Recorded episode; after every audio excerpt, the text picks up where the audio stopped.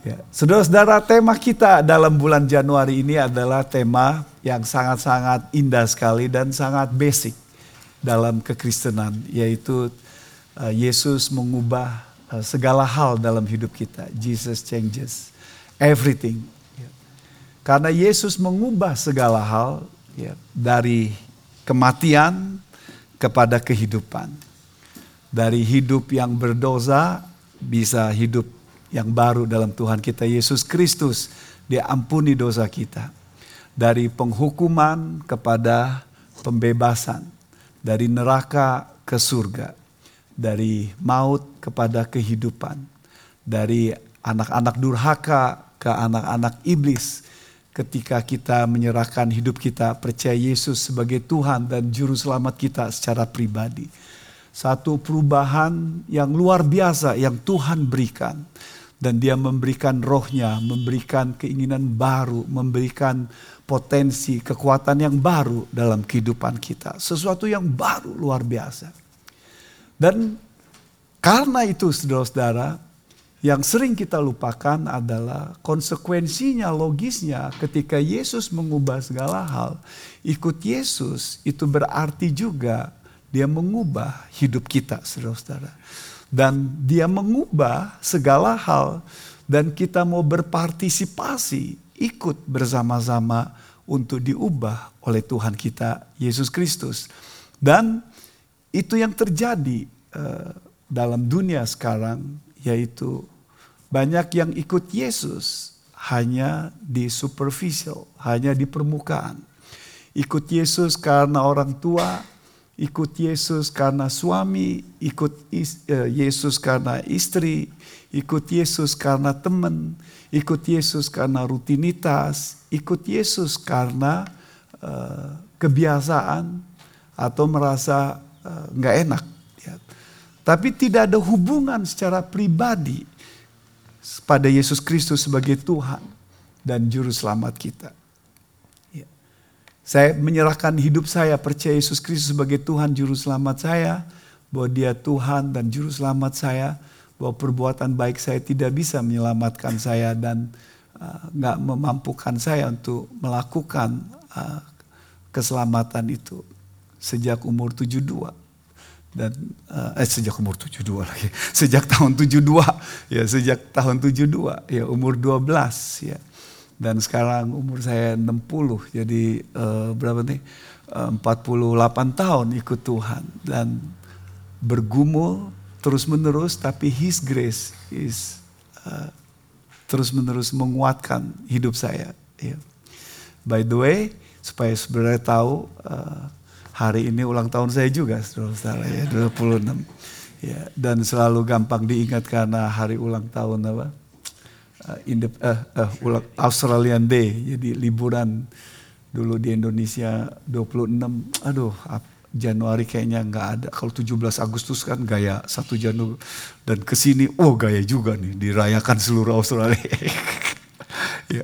Tapi poin saya adalah, eh kalau di uh, kalau di bahasa Jawa kan Swida itu 60 bahasa Inggris sama bahasa Jawa enak. Sweet swida. Jadi 60 tahun manisnya gitu ya kira-kira. ya, nah, saudara-saudara ikut Tuhan. Ya, yang cukup lama dan saya belajar satu hal saudara-saudara eh, dalam pengalaman dan juga dalam khususnya lihat teman-teman yang ikut Tuhan. Mereka ikut Tuhan kadang-kadang eh, ingin dapat sesuatu, tapi ketika ada kos yang harus diberikan, mereka tidak mau. Dan pertumbuhan kita banyak tergantung daripada respon kita ketika kita uh, ikut Tuhan. Respon untuk bertumbuh, respon untuk maju, respon untuk terus uh, sebagai anak Tuhan dan itu akan mempengaruhi dalam kehidupan kita. Tentu His grace memampukan kita, saudara-saudara. Tapi yang jelas adalah kalau saudara tinggal, misalnya di latar belakang keluarga yang menentang saudara ikut Tuhan, saudara akan lebih dalam tanda kutip lebih mengerti kebenaran ini saudara-saudara. Bahwa ikut Tuhan itu mengubah segala hal tapi juga ada harga yang harus kita bayar. Karena kita kebanyakan ikut Tuhan tidak terlalu banyak ditantang, diusir atau dianiaya, pekerjaan harus di stop. Jadi terlalu menggampangkan dalam ikut Tuhan kelihatannya nggak ada uh, harga yang harus dibayar.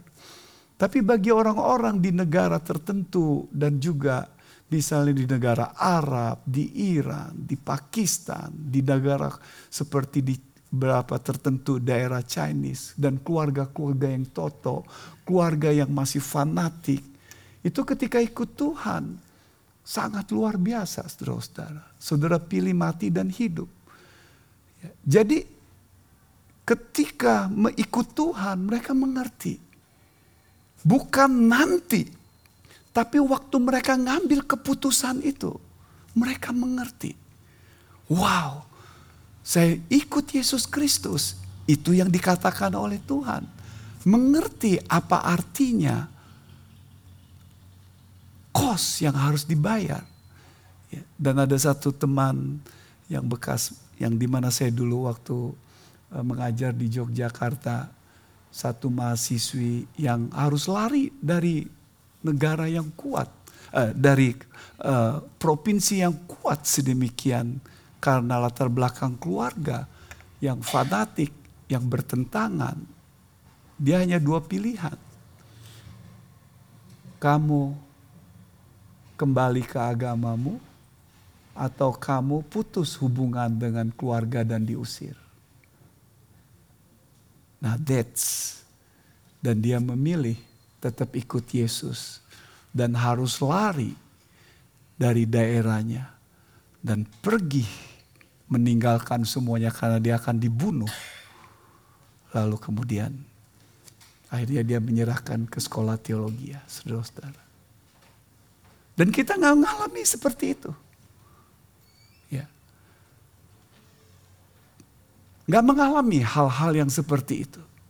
Itulah sebabnya begitu gampang, gampang sekali untuk ikut Tuhan. Kita sudah bahas dalam berapa minggu ini dan ini seri part yang terakhir. Uh, ikut Yesus uh, mengubah segala hal. Dia mengubah hidup kita dan termasuknya di dalamnya adalah kita mau seri pertama kita mau pikul salib, mau mati terhadap keakuan kita. Dalam Matius pasal 16 konteksnya Yesus uh, para murid sudah percaya Yesus Kristus. Lalu kemudian Yesus ajarkan betapa dia akan mati dan muridnya nggak suka dan Yesus mengajar kamu harus mati keakuan dan pikul salib. Satu kata yang sama, tekanan yang berbeda.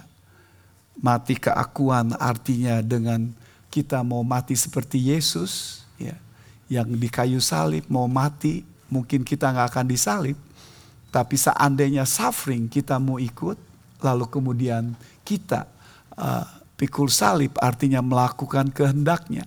Yang satu negatif, mati keakuan, yang satu positif. Melakukan kehendaknya dan itu terus menerus dalam kehidupan kita. Untuk mematikan keakuan kita, saudara-saudara. Dan itu mustahil. Yesus tahu itu mustahil, nggak bisa. Tapi karena Yesus sudah mati di kayu salib, memungkinkan kita untuk mati keakuan kita dan untuk hidup.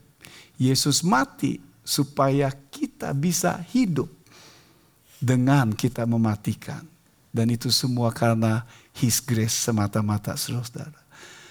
Yang kedua, seri yang kedua kita bahas tentang uh, Yesus mengubah hidup kita dengan Yesus jadi treasure. Dia yang berharga dalam hidup kita. Who is the most important, the most center in your life. Dan itu harus jawabannya Yesus. Dan kalau saudara nggak menjawab Yesus, ya, habis ini konseling uh, sama saya atau sama A atau sama semua yang lain dia dari sini. ya. Berarti you have problem dalam hidup saudara bergumul. Ya, dikotbahkan oleh Stefanus, Jesus is treasure yang sangat berharga, yang luar biasa. Ya. He is our satisfaction, our joy yang luar biasa sekali. Ya. Dan saudara harus tahu dia berharga berarti dia harus saudara harus buat dia membuat dia sangat berharga dalam hidup saudara. Dalam kehidupan kita. Karena siapa atau apa yang the most important, yang terpenting dalam hidup saudara, itu yang akan saudara hargai, yang akan saudara cintai, dan saudara akan mau berkorban. Untuk apa? Coba saudara perhatikan. Apa yang saudara anggap the most treasure in your life, saudara akan jaga, saudara mau berkorban untuk itu. Yang ketiga kita bahas tentang relasi yang khotbah minggu lalu. Ikut Yesus mengubah relasi. Relasinya dari selfish, me kepada others. Dari egois kepada others. You cannot do that. Karena engkau dan saya adalah orang yang egois. Mau fokus diri sendiri. Setiap relasi itu hanya karena ada untungnya. That's human being. Tapi dalam Yesus Kristus, no.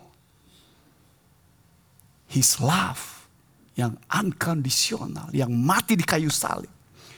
Mengubah pola pikir, mengubah relasi, mengubah hati kita dari selfish ke others love each other sebagai bukti kita ikut Yesus Kristus dan murid Yesus.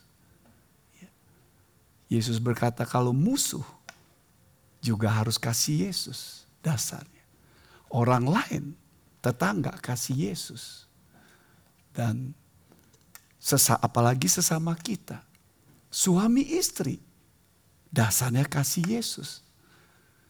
Jadi di sini para suami-suami kalau mau jadi suami yang baik, belajar tentang kasih Yesus Kristus untuk mengerti relasi hubungan itu. Tidak ada orang yang berpacaran, orang yang membangun hubungan friendship dan suami istri dan pelayan Tuhan yang sukses kalau tidak mengerti relasi harus dibangun atas dasar kasih Yesus Kristus. No, nggak ada. Ya. Karena tidak ada orang yang sempurna. Ya. Dalam suami istri pacaran berteman, nggak ada yang sempurna. Yesus yang sumber dan dasar itu menawarkan itu. Yang mengubah kita. Biarlah Kasih Yesus itu mengubah kita satu sama lain. Kita nggak sempurna. Tapi kasih Yesus menolong kita satu sama yang lain. Indah saudara-saudara. Ya. Dan hari ini kita bahas hal yang lain. Soal uang saudara-saudara. Possession, pemilikan. Apa yang what you have dalam hidup ini. Tadi saya sudah welcome Erlangga sekali lagi. Sekarang Erlangga tadi datang, kasih tepuk tangan. Enggak honeymoon dia, dia, dia honeymoon tiap hari. Ya. Nah sekarang kita bahas possession saudara-saudara. Ya. Dan saya ambil dari Lukas 14 ya, ayat 33. Satu ayat saudara-saudara tapi saya akan kasih tahu konteksnya. Ya. Ini indah sekali saudara-saudara. Lukas 14 ayat 33 konteksnya ya kalau saudara buka Alkitab saudara atau uh, eh, HP saudara yang suci, iPad saudara yang suci ya ya buka lalu kemudian Lukas 14 ayat 25 dan 33 ya. Dan 34 35 bahas garam dunia. Nanti saya akan jelaskan supaya saudara bisa mengerti lebih bagus konteksnya. Lukas 14 ayat 33 saya baca demikian. Demikianlah pula pulalah tiap-tiap orang di antara kamu yang tidak melepaskan dirinya dari segala miliknya tidak dapat menjadi muridku. Saudara-saudara. Ya. Ayat ini ya Yesus sedang berbicara pada orang banyak. Ayat 25 ketika orang banyak ikut Yesus Kristus ya. Seperti saya katakan tadi ikut Yesus bisa superficial. Orang banyak ikut Yesus. Yohanes 6 orang banyak ikut Yesus. Dan mereka ikut Yesus motivasinya hanya satu. Karena Yesus pengisi perut mereka. Yesus pembuat mujizat. Yesus penolong mereka. Yesus yang sanggup uh, memberikan Eh, khususnya apa yang mereka mau, kebutuhan mereka. Dan mereka ikut Yesus. Ya. Lukas, Yesus berkata, yes banyak orang. Dan Yesus melihat banyak orang, lalu dia menantang. Ya. Yesus suka banyak orang. Why? Kenapa saudara? Karena banyak orang, crowd berarti ada di antara mereka yang akan ikut dia sungguh-sungguh. Demikian juga dengan gereja kita. Kita suka banyak orang karena ketika banyak orang mungkin ada orang yang ikut-ikutan, yang banyak datang lalu kemudian mereka lebih mengerti tentang Tuhan kita Yesus Kristus ya. Tapi Yesus mengerti bahwa banyak orang itu bukan dasar utama untuk ikut Yesus dan penentuan seseorang bertumbuh atau gereja bertumbuh. Lalu Yesus kasih ajarannya. Untuk menantang setiap orang yang ikut dia, ikut aku. Itu mengubah segala hal. Ya. Ayat 25, ayat 26 berbicara tentang sangat yang menarik saudara. Hubungan dengan khususnya konteksnya dengan keluarga. Ayat 26 bicara tentang keluarga. Yesus harus jadi center hidup kita. Dimulai berkalau kalau kamu nggak membenci orang tuamu, lalu benci anakmu, saudaramu, bahkan dirimu sendiri engkau tidak layak. Tapi tekanan di situ adalah bicara soal keluarga. Sangat menarik karena konteks Asia keluarga itu sangat kuat sampai sekarang. Dan kita tahu keluarga dan Lukas menekankan hal yang seperti itu. Family. Family. Sangat kalau nggak hati-hati bisa mengganggu. Ya. Yesus harus menjadi center di tengah keluarga. Saudara nanti punya istri, punya su, uh, suami, punya anak, punya pacar. Dan banyak akan Saudara akan mengalaminya. Yang sudah berkeluarga sekarang akan tahu apa yang saya katakan ini. Akan banyak tersedot. Ya. Tapi juga berhubungan dengan hal-hal yang berhubungan kadang-kadang keluarga yang tidak suka terhadap kekristenan. Waktu saya percaya Yesus, keluarga saya semuanya uh, seperti orang Chinese pada umumnya adalah uh, hanya sembayangan, tapi konsepnya uang yang dicari, ya bisnis. Dan ketika saya menyerahkan diri, mereka nggak ada masalah saya ikut Tuhan, karena si olok yang Badung berantem ini nggak berantem lagi, mereka seneng. Lalu yang tanda kutip sering mencuri, nggak mencuri lagi, uang papanya nggak hilang lalu nggak uh, kelihatan ada perubahan. Jadi mereka ya happy happy aja ya. Tapi yang jadi tantangan itu adalah ketika mama saya meninggal dunia. Dan saya SMA 3, eh ya SMA 2 atau SMA 3, ya, ya SMA 2, waktu saya SMA 2 tahun 77 ya. Dan ketika Caima diundang ke rumah dan kita 10 saudara harus muter ikut kegiatan dan saya anak nomor sembilan, saya bergumul ikut atau enggak, ikut atau enggak. Saya kan sudah ikut Tuhan. Masa saya harus ikut seperti itu? Dalam pergumulan saya, Uh, saya berkata, ya Tuhan kasih kekuatan untuk bilang no nggak ikut. Dan di situ ada paman-paman yang masih kaku, masih percaya hal-hal seperti itu. Dan harus berjalan lalu kemudian sujud, lalu terus-menerus menyembah, terus-menerus dan ikut kegiatan keagamaan. Dan saya memutuskan untuk berkata tidak. Dan dengan lembut saya nangis. Saya hanya nggak banyak tahu, tapi saya tahu. Saya bilang saya udah jadi orang Kristen, sudah ikut Tuhan Yesus. Dan itu kan agama lain saya bilang. Lalu ketika keluarga semua kumpul dan saya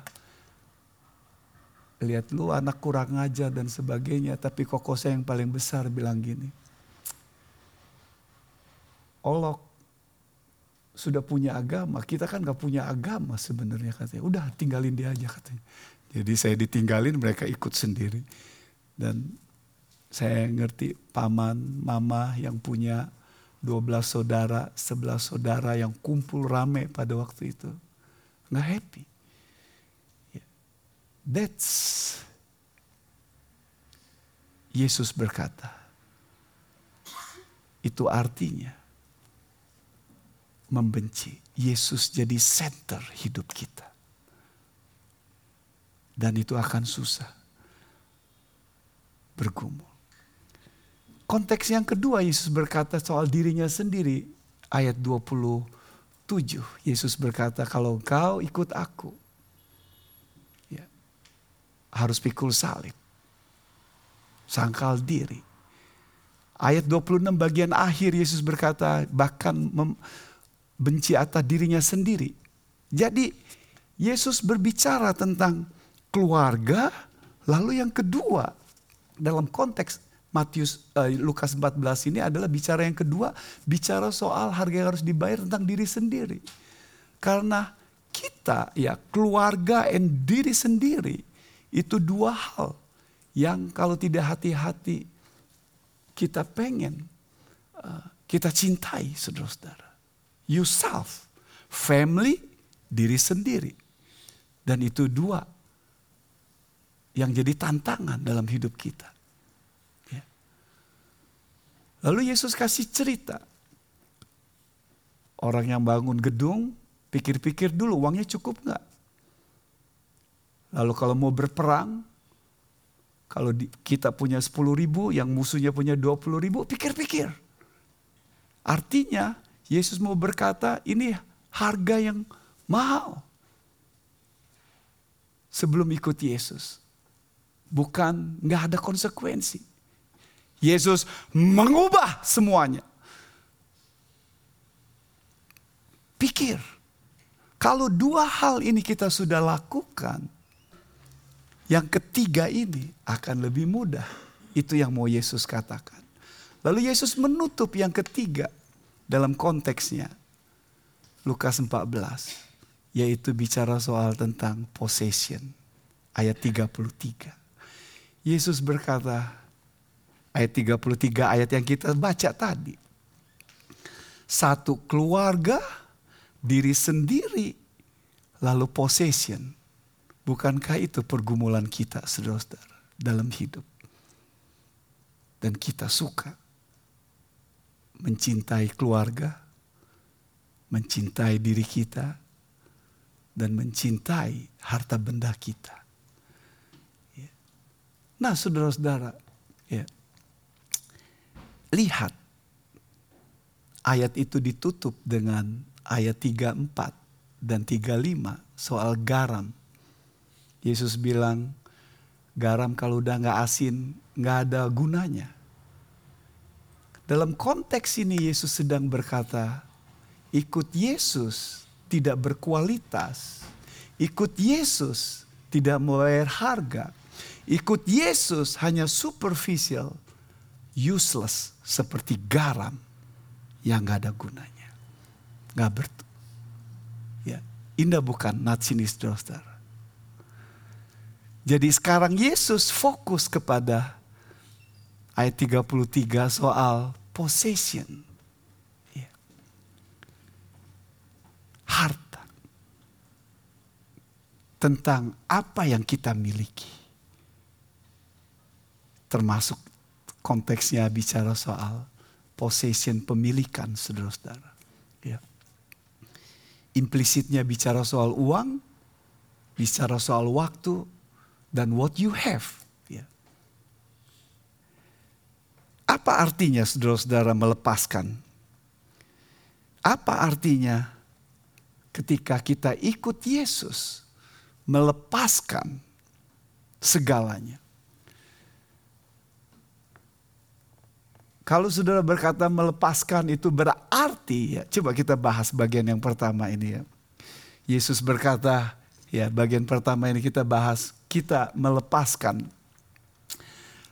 ya semuanya untuk Tuhan kita Yesus. Kalau itu berarti ya berarti bahwa kita menjual rumah kita lalu diserahkan untuk Yesus, menjual semua mobil kita lalu kemudian diserahkan untuk Yesus, ya Bukan itu maksudnya. Ya. Sarah jual mobil barumu lalu kemudian tuh ya, ya, bukan itu maksudnya saudara-saudara. Ya, bukan itu berarti bukan itu karena Alkitab berkata Petrus meninggalkan segalanya tapi dia sudah uh, masih punya rumah. Bahkan Yohanes 21 cerita perahu para penafsir berkata kemungkinan besar itu perahu Petrus juga katanya. Jadi tidak disebutkan tapi kemungkinan itu karena mereka pasti punya kepemilikan ya uh, sebagai perahu. Ya, punya perahu maksud saya. Ya.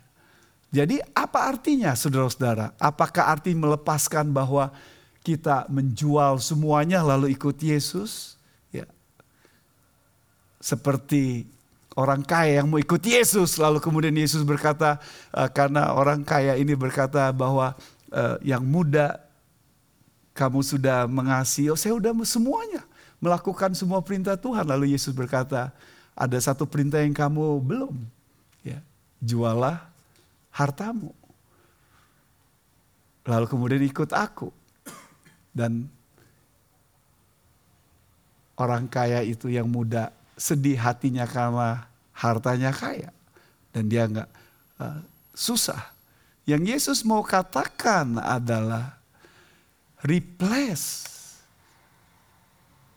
apa yang menjadi center hidup kita. Yesus yang menjadi center. Dengan keluarga, Yesus yang harus jadi center, bukan suami, istri atau anak. Dengan diri sendiri, sama. Yesus yang harus jadi center. Yesus yang menjadi nomor satu. Hal yang sama dengan uang juga.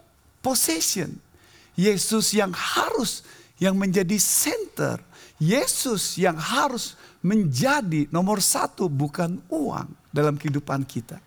Jadi ayat itu dalam bahasa Inggris itu lebih enak, lebih artinya lebih jelas, renounce ya yang sesuai dengan lebih sesuai dengan literal dalam bahasa uh, bahasa Greeknya. Artinya renounce artinya dia melepaskan hak kepemilikan. Dalam dunia bangunan itu ada dua, hak pakai dan hak pemilikan saudara-saudara. Dan nats kita lagi berbicara tentang hak kepemilikan kita, ownership of our possession. Itu yang Yesus sedang katakan. Ya. Seperti Gio katakan bahwa kedengarannya enak, tapi konsekuensi dan akibatnya itu tidak enak saudara-saudara. Tapi kalau saudara mengerti ini bukan pakai perasaan, bukan pakai karena dipaksa, tapi dengan sungguh-sungguh dan dengan mengerti dengan lebih bagus ya kita akan lebih melakukannya dengan sukarela. Nats ini mau berkata kita melepaskan hak kepemilikan apa yang kita punya. Artinya kita acknowledge, kita mengakui bahwa itu bukan milik kita.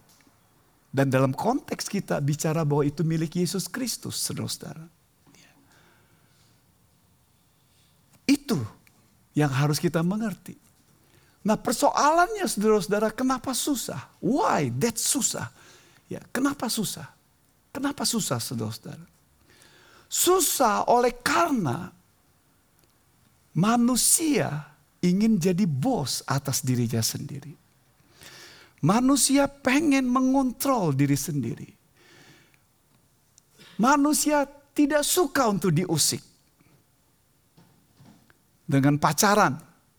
Siapa yang saya mau pilih? Saya mau pilih. Let, I am boss atas diri saya. Dengan uang. Dengan apa yang saya miliki, apa yang saya mau pakai, saya mau lakukan. Saya mau drinking, saya mau main perempuan, saya mau cheating dengan pasangan saya itu urusan saya. Dan itu yang terjadi dengan Mani Pacquiao, seorang petinju yang terkenal di dunia ini dari dari Filipina, petinju yang dianggap besar, yang termungkin dalam dunianya yang luar biasa kelasnya, yang sangat-sangat terkenal. Dalam kesaksiannya dia berkata, sebelum ikut Tuhan, saya cheating dengan wanita-wanita lain. Dia punya uang, dia lakukan. Dia drinking, mabuk-mabukan. Lalu dia gambling. Itu tiga hal. Dia lakukan. I am the boss of myself. I have money. Dan itu yang saya mau saya lakukan. Yeah. Tapi ketika dia percaya Yesus Kristus, itu berubah. Dijamah hidupnya. Mengubah hidupnya. Yeah. I'm not the boss anymore. Karena manusia orang yang berdosa pengen untuk menguasai diri sendiri, bos atas diri sendiri, itu yang buat susah. Karena manusia itu pengen bos atas diri sendiri, pengen memiliki dirinya sendiri. Lalu dia buat kompromi. Ini yang dilakukan, kompromis. Saya mau ikut, tapi juga saya masih memegang itu. Dan itu yang dilakukan oleh banyak orang. Kristen. Saya mau kompromis. Saya ikut Yesus. Tapi juga saya masih menjadi hamba uang. Hamba apa yang saya punya. Dan itu yang disebut dalam dunia teologi namanya sinkretisme atau atau yang disebut yang lebih jelasnya politeisme. Punya satu, uh, punya banyak Tuhan. Bukan Tuhan yang dalam tanda kutip seperti Yesus Kristus. Tapi Tuhannya adalah Yesus berkata, mamon, uang. Makanya Yesus berkata, you cannot serve to God. Kau tidak bisa menyembah dua tuan, two master. Engkau tidak bisa menyembah mamon, pemilikan, uang, harta, dan ikut aku, kata Yesus berkata. Jadi dengan kata lain, saudara-saudara, itu yang dilakukan. Yang satu manusia yang lama yang belum mengenal Tuhan, selfish, egois. Yang satu ya superficial, ikut Tuhan, mau kompromi. Tetap ke gereja, tetap bisa melayani, Tapi gaya hidupnya nggak mencerminkan seperti itu. Dan Yesus berkata, no, no, no, no, no, no, no, no. You can't. Kita tidak bisa, saudara dan saya tidak bisa menyembah dua tuan, two master. Dalam hidup ini kita tidak bisa two master, saudara akan susah. Tidak bisa dua istri, tidak bisa dua pacar, nggak bisa, saudara. Dua anak bisa. Nah itu yang bedanya betul. ya. Nggak bisa. Hal yang seperti itu. Kasih. Jadi Yesus menekankan di sini. Melepaskan artinya kita acknowledge. Yesus itu adalah yang hak miliknya dan kita konsekuensinya adalah menggunakan apa yang menjadi hak milik Yesus. Kita konsekuensinya adalah dipercayakan. What we have itu dipercayakan oleh Tuhan dalam hidup kita. Itulah sebabnya dalam teologi Paulus, Paulus pakai istilah stewardship. This is stewardship. Artinya ini dipercayakan. Semua dari Tuhan. Dan kita sekarang dipercayakan. Apa yang kita miliki. Waktu, potensi, keterampilan, pelayanan, dan dalam konteks kita, tekanan pada position yang bersifat materi atau implisitnya juga what we have, saudara-saudara. Ya. Jadi sangat-sangat indah sekali nats ini, saudara-saudara. Nah pertanyaannya ini, saudara-saudara ya. Why?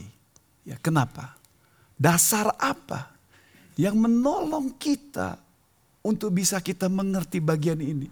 Sehingga kita lebih melakukannya dengan joy, dengan sukacita. Ya. Apa dasarnya saudara-saudara? Ya. Dasarnya adalah ketika kita jelas who is Jesus. Siapa Yesus. Ya. Ketika kita jelas siapa Yesus dalam hidup kita. Itu akan menolong dalam hidup kita. Menolong bahwa yes ini yang memang saya harus lakukan. Ya. Biar saya jelaskan ya dasarnya saudara-saudara. Dalam konteks kita, ya, dalam konteks Yesus sedang menawarkan tentang keselamatan. Ya, Yesus adalah Tuhan dan Juru Selamat. Tapi supaya membuat kita mudah, biar saya jelaskan ini dengan dua aspek alasan yang kenapa kita melakukan itu. Ya. Dan tidak ada option yang lain. Ini option yang satu-satunya yang kita pilih. Ya. Yang pertama saudara-saudara, ya, optionnya adalah Jesus itu adalah our creator. Yesus adalah Tuhan kita. Ya. Yesus adalah Tuhan Yesus adalah Tuhan dalam kehidupan kita karena dia Tuhan dalam konteks yang mau saya tekankan adalah dia adalah sang creator, sang pencipta. Biar saya jelaskan di Kolose pasal 1 ayat 16. Lihat ya. Karena di dalam dialah telah di, diciptakan segala sesuatu yang ada di sorga, yang ada di bumi, yang kelihatan, yang tidak kelihatan, baik singgah sana maupun kerajaan, baik pemerintah maupun penguasa. Segala sesuatu diciptakan oleh dia dan untuk dia. Lihat saudara-saudara. Ya. Jesus is the creator. Yesus adalah Tuhan sang pencipta. Dan nats kita berbicara hal yang khususnya Yesus adalah yang hakikatnya Tuhan yang mati untuk keselamatan kita. Tapi hakikatnya dia adalah Tuhan. Karena dia Tuhan, Paulus berkata dalam Kolose 1 bahwa dia adalah sang creator. Yohanes pasal 1 dia adalah sama hakikatnya dengan Sang Allah yang waktunya tidak terbatas. Ya. Saudara-saudara, lihat saudara konsep ini baik-baik. What is konsekuensi daripada Tuhan adalah Sang Creator? Lihat. Ya. Saya bawa ini dulu sebelum kita masuk alasan yang kedua yang lebih kelihatannya uh, bersifat berhubungan dengan keselamatan kita, saudara-saudara. Ya. Prinsip ini orang dunia juga tahu, saudara-saudara, bahwa mungkin dia nggak percaya Yesus sebagai Tuhan Juru Selamatnya dan Yesus sebagai Creator, tapi dia tahu prinsip ini. Bahwa orang mati itu telanjang dan tidak bawa apa-apa. Orang orang mati itu telanjang dan orang lahir juga telanjang, tidak bawa apa-apa. Bill Gates mengerti prinsip ini. Dia bukan orang Kristen, saudara. Dengar baik-baik. Semua harta warisannya yang banyak itu, itu diserahkan untuk sosial. Why? Kenapa dia lakukan? Jack Ma, orang kaya, yang bukan Kristen juga di Cina melakukan hal itu. Sama. Dan banyak orang-orang yang seperti itu.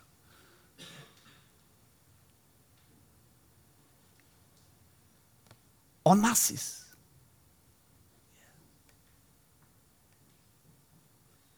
Juga melak, uh, si siapa? Uh, bukan Onasis, orang kaya yang pertama miliar yang di Amerika Serikat juga sama melakukan itu. Kenapa dia berubah, saudara-saudara? Karena ketika dia mati, mau sakit di rumah sakit, yang namanya orang kaya di dunia, yang namanya Rockefeller, mau mati, sakit.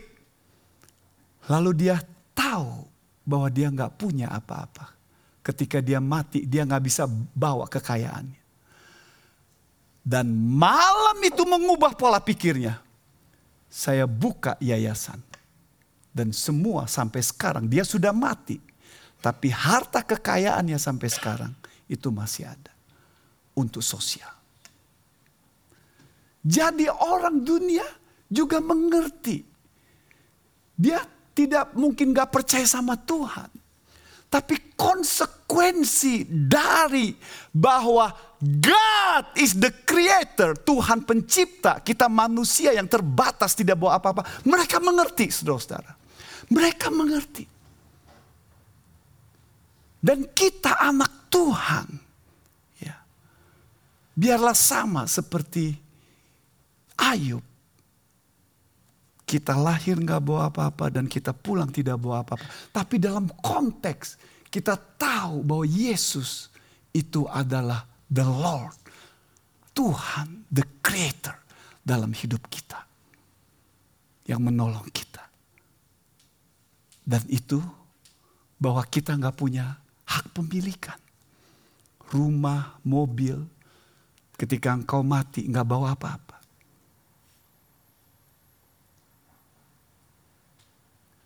Yang kedua, saudara-saudara, alasan yang kedua, fondasi yang kedua yang menolong kita dalam konteks kita adalah karena Yesus itu adalah juru selamat kita. Yesus penebus kita. Dan itu yang ditekankan di Lukas. Yesus juru selamat, penebus. Yang menawarkan keselamatan. Yang lebih berharga dari semuanya dalam hidup kita. Itu, saudara-saudara.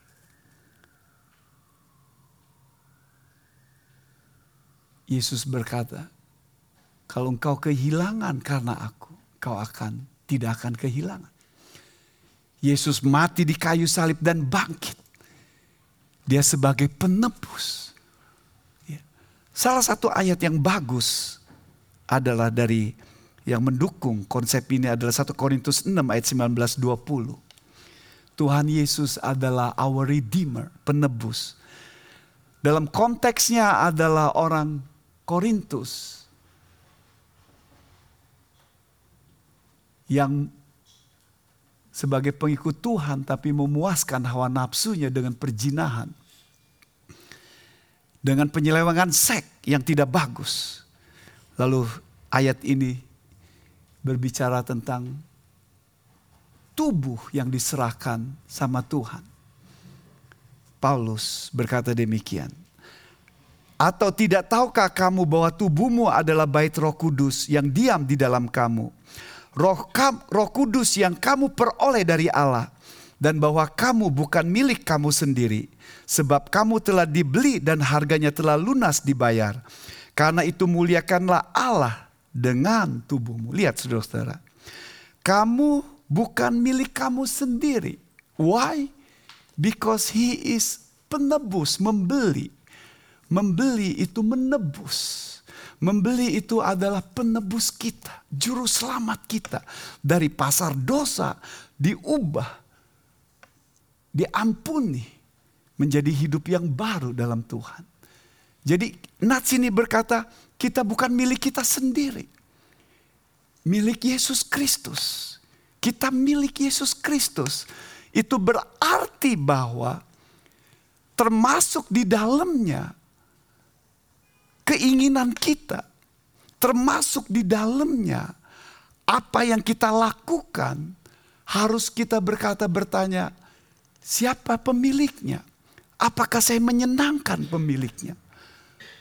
Itu yang harus dilakukan, saudara-saudara. Kita sudah dibeli.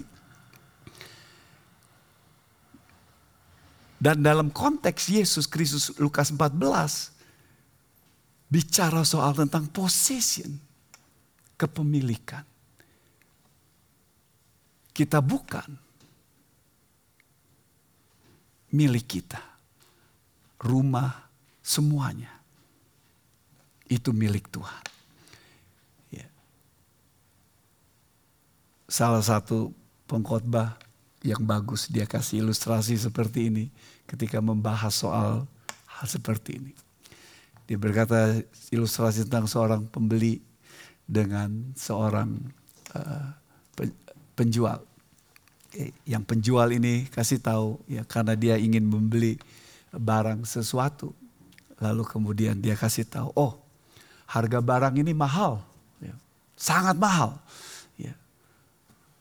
Dan ternyata itu berhubungan dengan uh, sesuatu yang dia inginkan. Ini sangat mahal. Mahal sekali. Ya. Berapa harga yang uang kamu punya? Saya punya 10 ribu. Kasih uang itu 10 ribu untuk saya.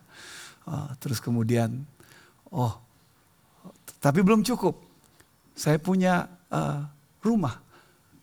Ya. Kasih rumah itu untuk saya juga. Kalau saya punya rumah, istri anak saya di mana? Tidur di mana? Oh, kamu punya anak istri kasih untuk saya juga katanya. Saya beli juga semuanya. Ya kasih ke saya kalau mau beli barang ini. Oh ya, loh. Lalu saya uh, harus di mobil nginep. Oh kamu punya mobil, mobil kasih saya juga. Ya, milik saya juga. Oh, jadi saya harus apain? Nah, sekarang semua itu milik saya. Dan sekarang I give you hak untuk pakai. Kamu harus baik-baik. Pakai dengan baik-baik. Tapi that's my ownership. Itu artinya melepaskan saudara-saudara. Yesus berkata, I am the owner. You husband, rumah, barang, mobil, waktu, uang, semua yang keterampilan itu milikku. Dan itu milik Tuhan. Dan ketika kita mengerti bahwa dia adalah the Savior, the Redeemer, and the Lord. Dan kita akan memberikan dengan joy, sukarela. Karena nggak ada opsi yang lain. Apa yang opsi saudara? Option saudara yang lain hanya satu. You are the boss atas diri saudara. Dan itu akan menghancurkan hidupmu. Dan Tuhan memberikan bahwa ini yang the best, the only option yang bagus untuk kita dalam mengikuti Yesus Kristus. Dan dia memberikan his strength. Bukan dengan kekuatan kita. Dia memberikan keselamatan, dia memberikan rohnya, dia memberi kekuatan untuk kita. Dengan kekuatan kita nggak mampu. Tapi ketika kita percaya Yesus Kristus menyerahkan hidup kita padanya, kita diberikan kekuatan yang baru. Hati yang baru. A new desire kepada Tuhan. Kiranya Tuhan mencelikan mata rohani saudara. Sehingga tahun ini, new year with new resolution. Mau makin mengenal Yesus Kristus. Saya ingin terapkan dua hal ini secara simple, sederhana, saudara-saudara. Yang satu adalah soal your time. Waktu. Tuhan memberikan waktu 24 jam. Ada waktu untuk tidur, ada waktu untuk bekerja. Pertanyaannya, do you have time untuk Tuhan? He is the owner of everything. Possession kita. Do you have time? You have time untuk game. You have time untuk baca Facebook. You have time. Dan itu ada waktu bagus untuk keluarga, untuk ngurus anak, untuk bekerja. That's good. What's your time? waktu saudara yang Tuhan berikan.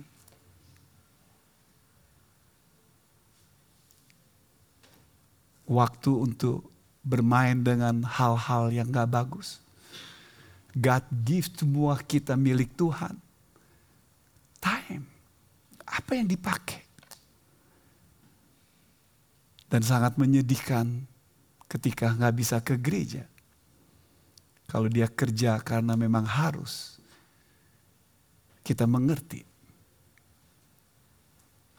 Dan kalau dia begitu sibuk ngurus keluarga sampai nggak bisa ke gereja, ya, tapi bisa bekerja, coba pikir secara serius. Bisa untuk ke mall, bisa untuk shopping, bisa untuk belanja, bisa untuk bekerja. Tapi ke gereja, Nggak bisa.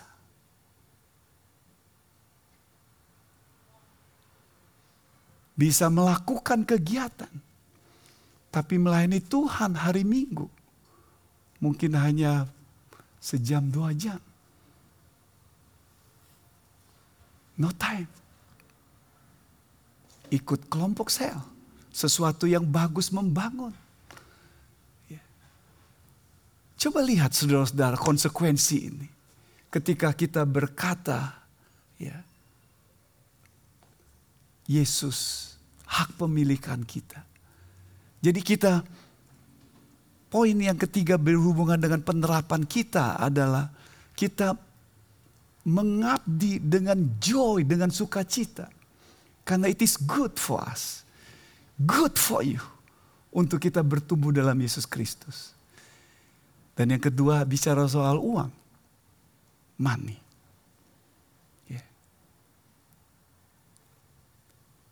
Semua yang kita miliki punya Tuhan. Dan ketika Tuhan beri kesempatan untuk bekerja dan sudah dapat income, itu milik Tuhan semuanya. Dan ketika kita memberikan persembahan untuk Tuhan, ya, seperti dilakukan Abraham dan Yakub, Bahkan sebelum perjanjian hukum Taurat itu diberikan. They give 10% sebagai worship kepada Tuhan untuk tanda the ownership. Bukti dia mengembalikan bukti bahwa Tuhan semuanya melakukan itu bukan untuk supaya kaya, kita per, tidak pernah mengajarkan memberi pengabdian supaya saudara kaya. No. Supaya mendatangkan keselamatan tidak ada. Memberi karena itu sebagai worship, pengabdian. Yes, ada blessing dari Tuhan. Tapi secara keseluruhan ada sifat, karakter seperti Tuhan, tapi khususnya worship pada Tuhan. Ya. Saya terharu dengan anak-anak kita yang saya kenal sejak kuliah. Gak punya apa-apa. Sejak DLDP, waktu saya ngajar, kasih uang jajanmu sama Tuhan. Mereka ketawa, dikit amat. Musa uang jajannya, saya bilang. Uang jajannya kan dikit ya, sedangkan kita uh, mahasiswa semua untuk bayar gedung, untuk bayar pendeta, gimana nih gitu ya. Jadi dikit amat nih uang jajan. Saya bilang, no, doesn't matter. Belajarlah kasih uang jajan yang simple kalau kamu belum bekerja. Kalau nanti kamu kerja part time, kembalikan uang Tuhan 10%. Ya. Untuk Tuhan. Dan mereka berkata, ya tapi saya guyon-guyon bilang gini. Kalian yang ngomong sedikit dengar baik-baik ya saya bilang. Someday you will have full time job. Suami, istri, engkau akan gajimu bisa 60, 70, 80, 90. Dan istrimu akan sama. Engkau akan punya gaji sekitar 150-an ribu. Will you give 10%? Karena itu masih nanti. Mereka bilang, oh, gampang lah Musa. Ya. No, saudara But now, lihat. Ketika sekarang, Yesus berkata, men manusia itu suka mengabdi pada mamon. Suka pada uang. Uang itu jadi bos. Bukan God. Yesus jadi center. Saya mengucap syukur dengan anak-anak kita yang saya kenal sejak hampir 18 eh, tahun yang lalu. Yang masih kuliah, belum punya rumah, belum punya mobil, belum punya apa-apa. Until sekarang, they are faithful. Meskipun gajinya udah di atas ratusan. Husband and wife. That's harga yang ikut Yesus. By God grace. Tuhan mampukan. Dan mengucap syukur untuk semuanya. Dan bagi saudara yang mungkin berkata tahun lalu, aduh saya kok cinta uang. Tapi tahun ini a new resolution with Christ, our Creator, our Redeemer, and I give a stewardship pada Tuhan. Pepatah Tionghoa kuno berkata, possession, uang, seperti ular beludak ular yang kecil berbisa. Kalau engkau tidak kuasai, kau bermain, kau akan mati. Yesus berkata, Mamon itu adalah tool. Uang hanya alat untuk kemuliaan Tuhan. What we have, it is a tool not purpose, tapi untuk kemuliaan Tuhan. Biar roh Allah membesarkan hati kita dan berkata, Tuhan, what you have, blessing, is a tool untuk kemuliaan Tuhan. Mari kita berdoa bersama-sama dan membiarkan Tuhan menyegarkan tahun baru ini tahun yang di mana Tuhan mencelikan mata rohani kita dan berkata Tuhan, I have a new resolution new resolution in Christ, a new year with new hope, changing, changes life. Karena Yesus mengubah hidupku, Yesus mengubah pikiranku, Yesus mengubah pola pikirku, Yesus mengubah hatiku, Yesus mengubah filsafat hidupku. Dan saya mau ikut bersama dengan Tuhan kita Yesus Kristus. Dia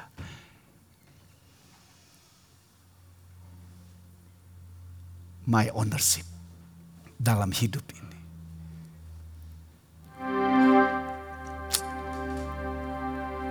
Yesus sanggup menolong kita. Saudara tidak mampu dengan kekuatan saudara sendiri, tapi Yesus yang sudah mati di kayu salib dan bangkit untuk kita. Dia memampukan.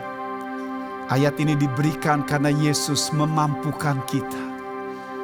Dia sudah mati dan bangkit sebagai Tuhan Juru Selamat, menolong kita, memampukan kita, memperbarui hidup kita bersama-sama.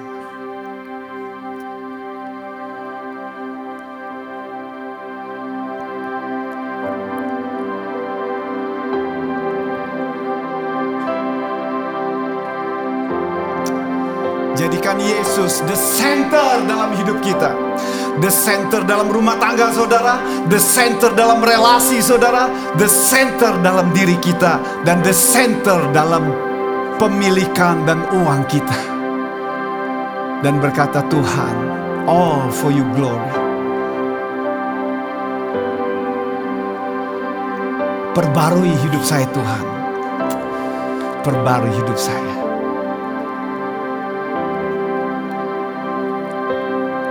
Jesus is the center.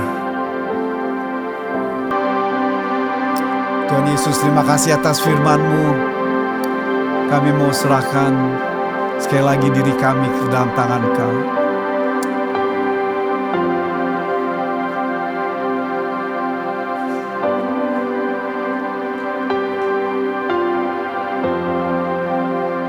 Bagi saudara yang belum percaya Yesus Kristus sebagai Tuhan Juru Selamat saudara, khotbah ini mungkin sudah berkata, oh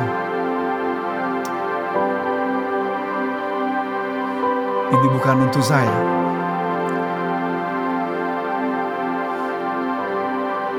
Begitu susah, sukar.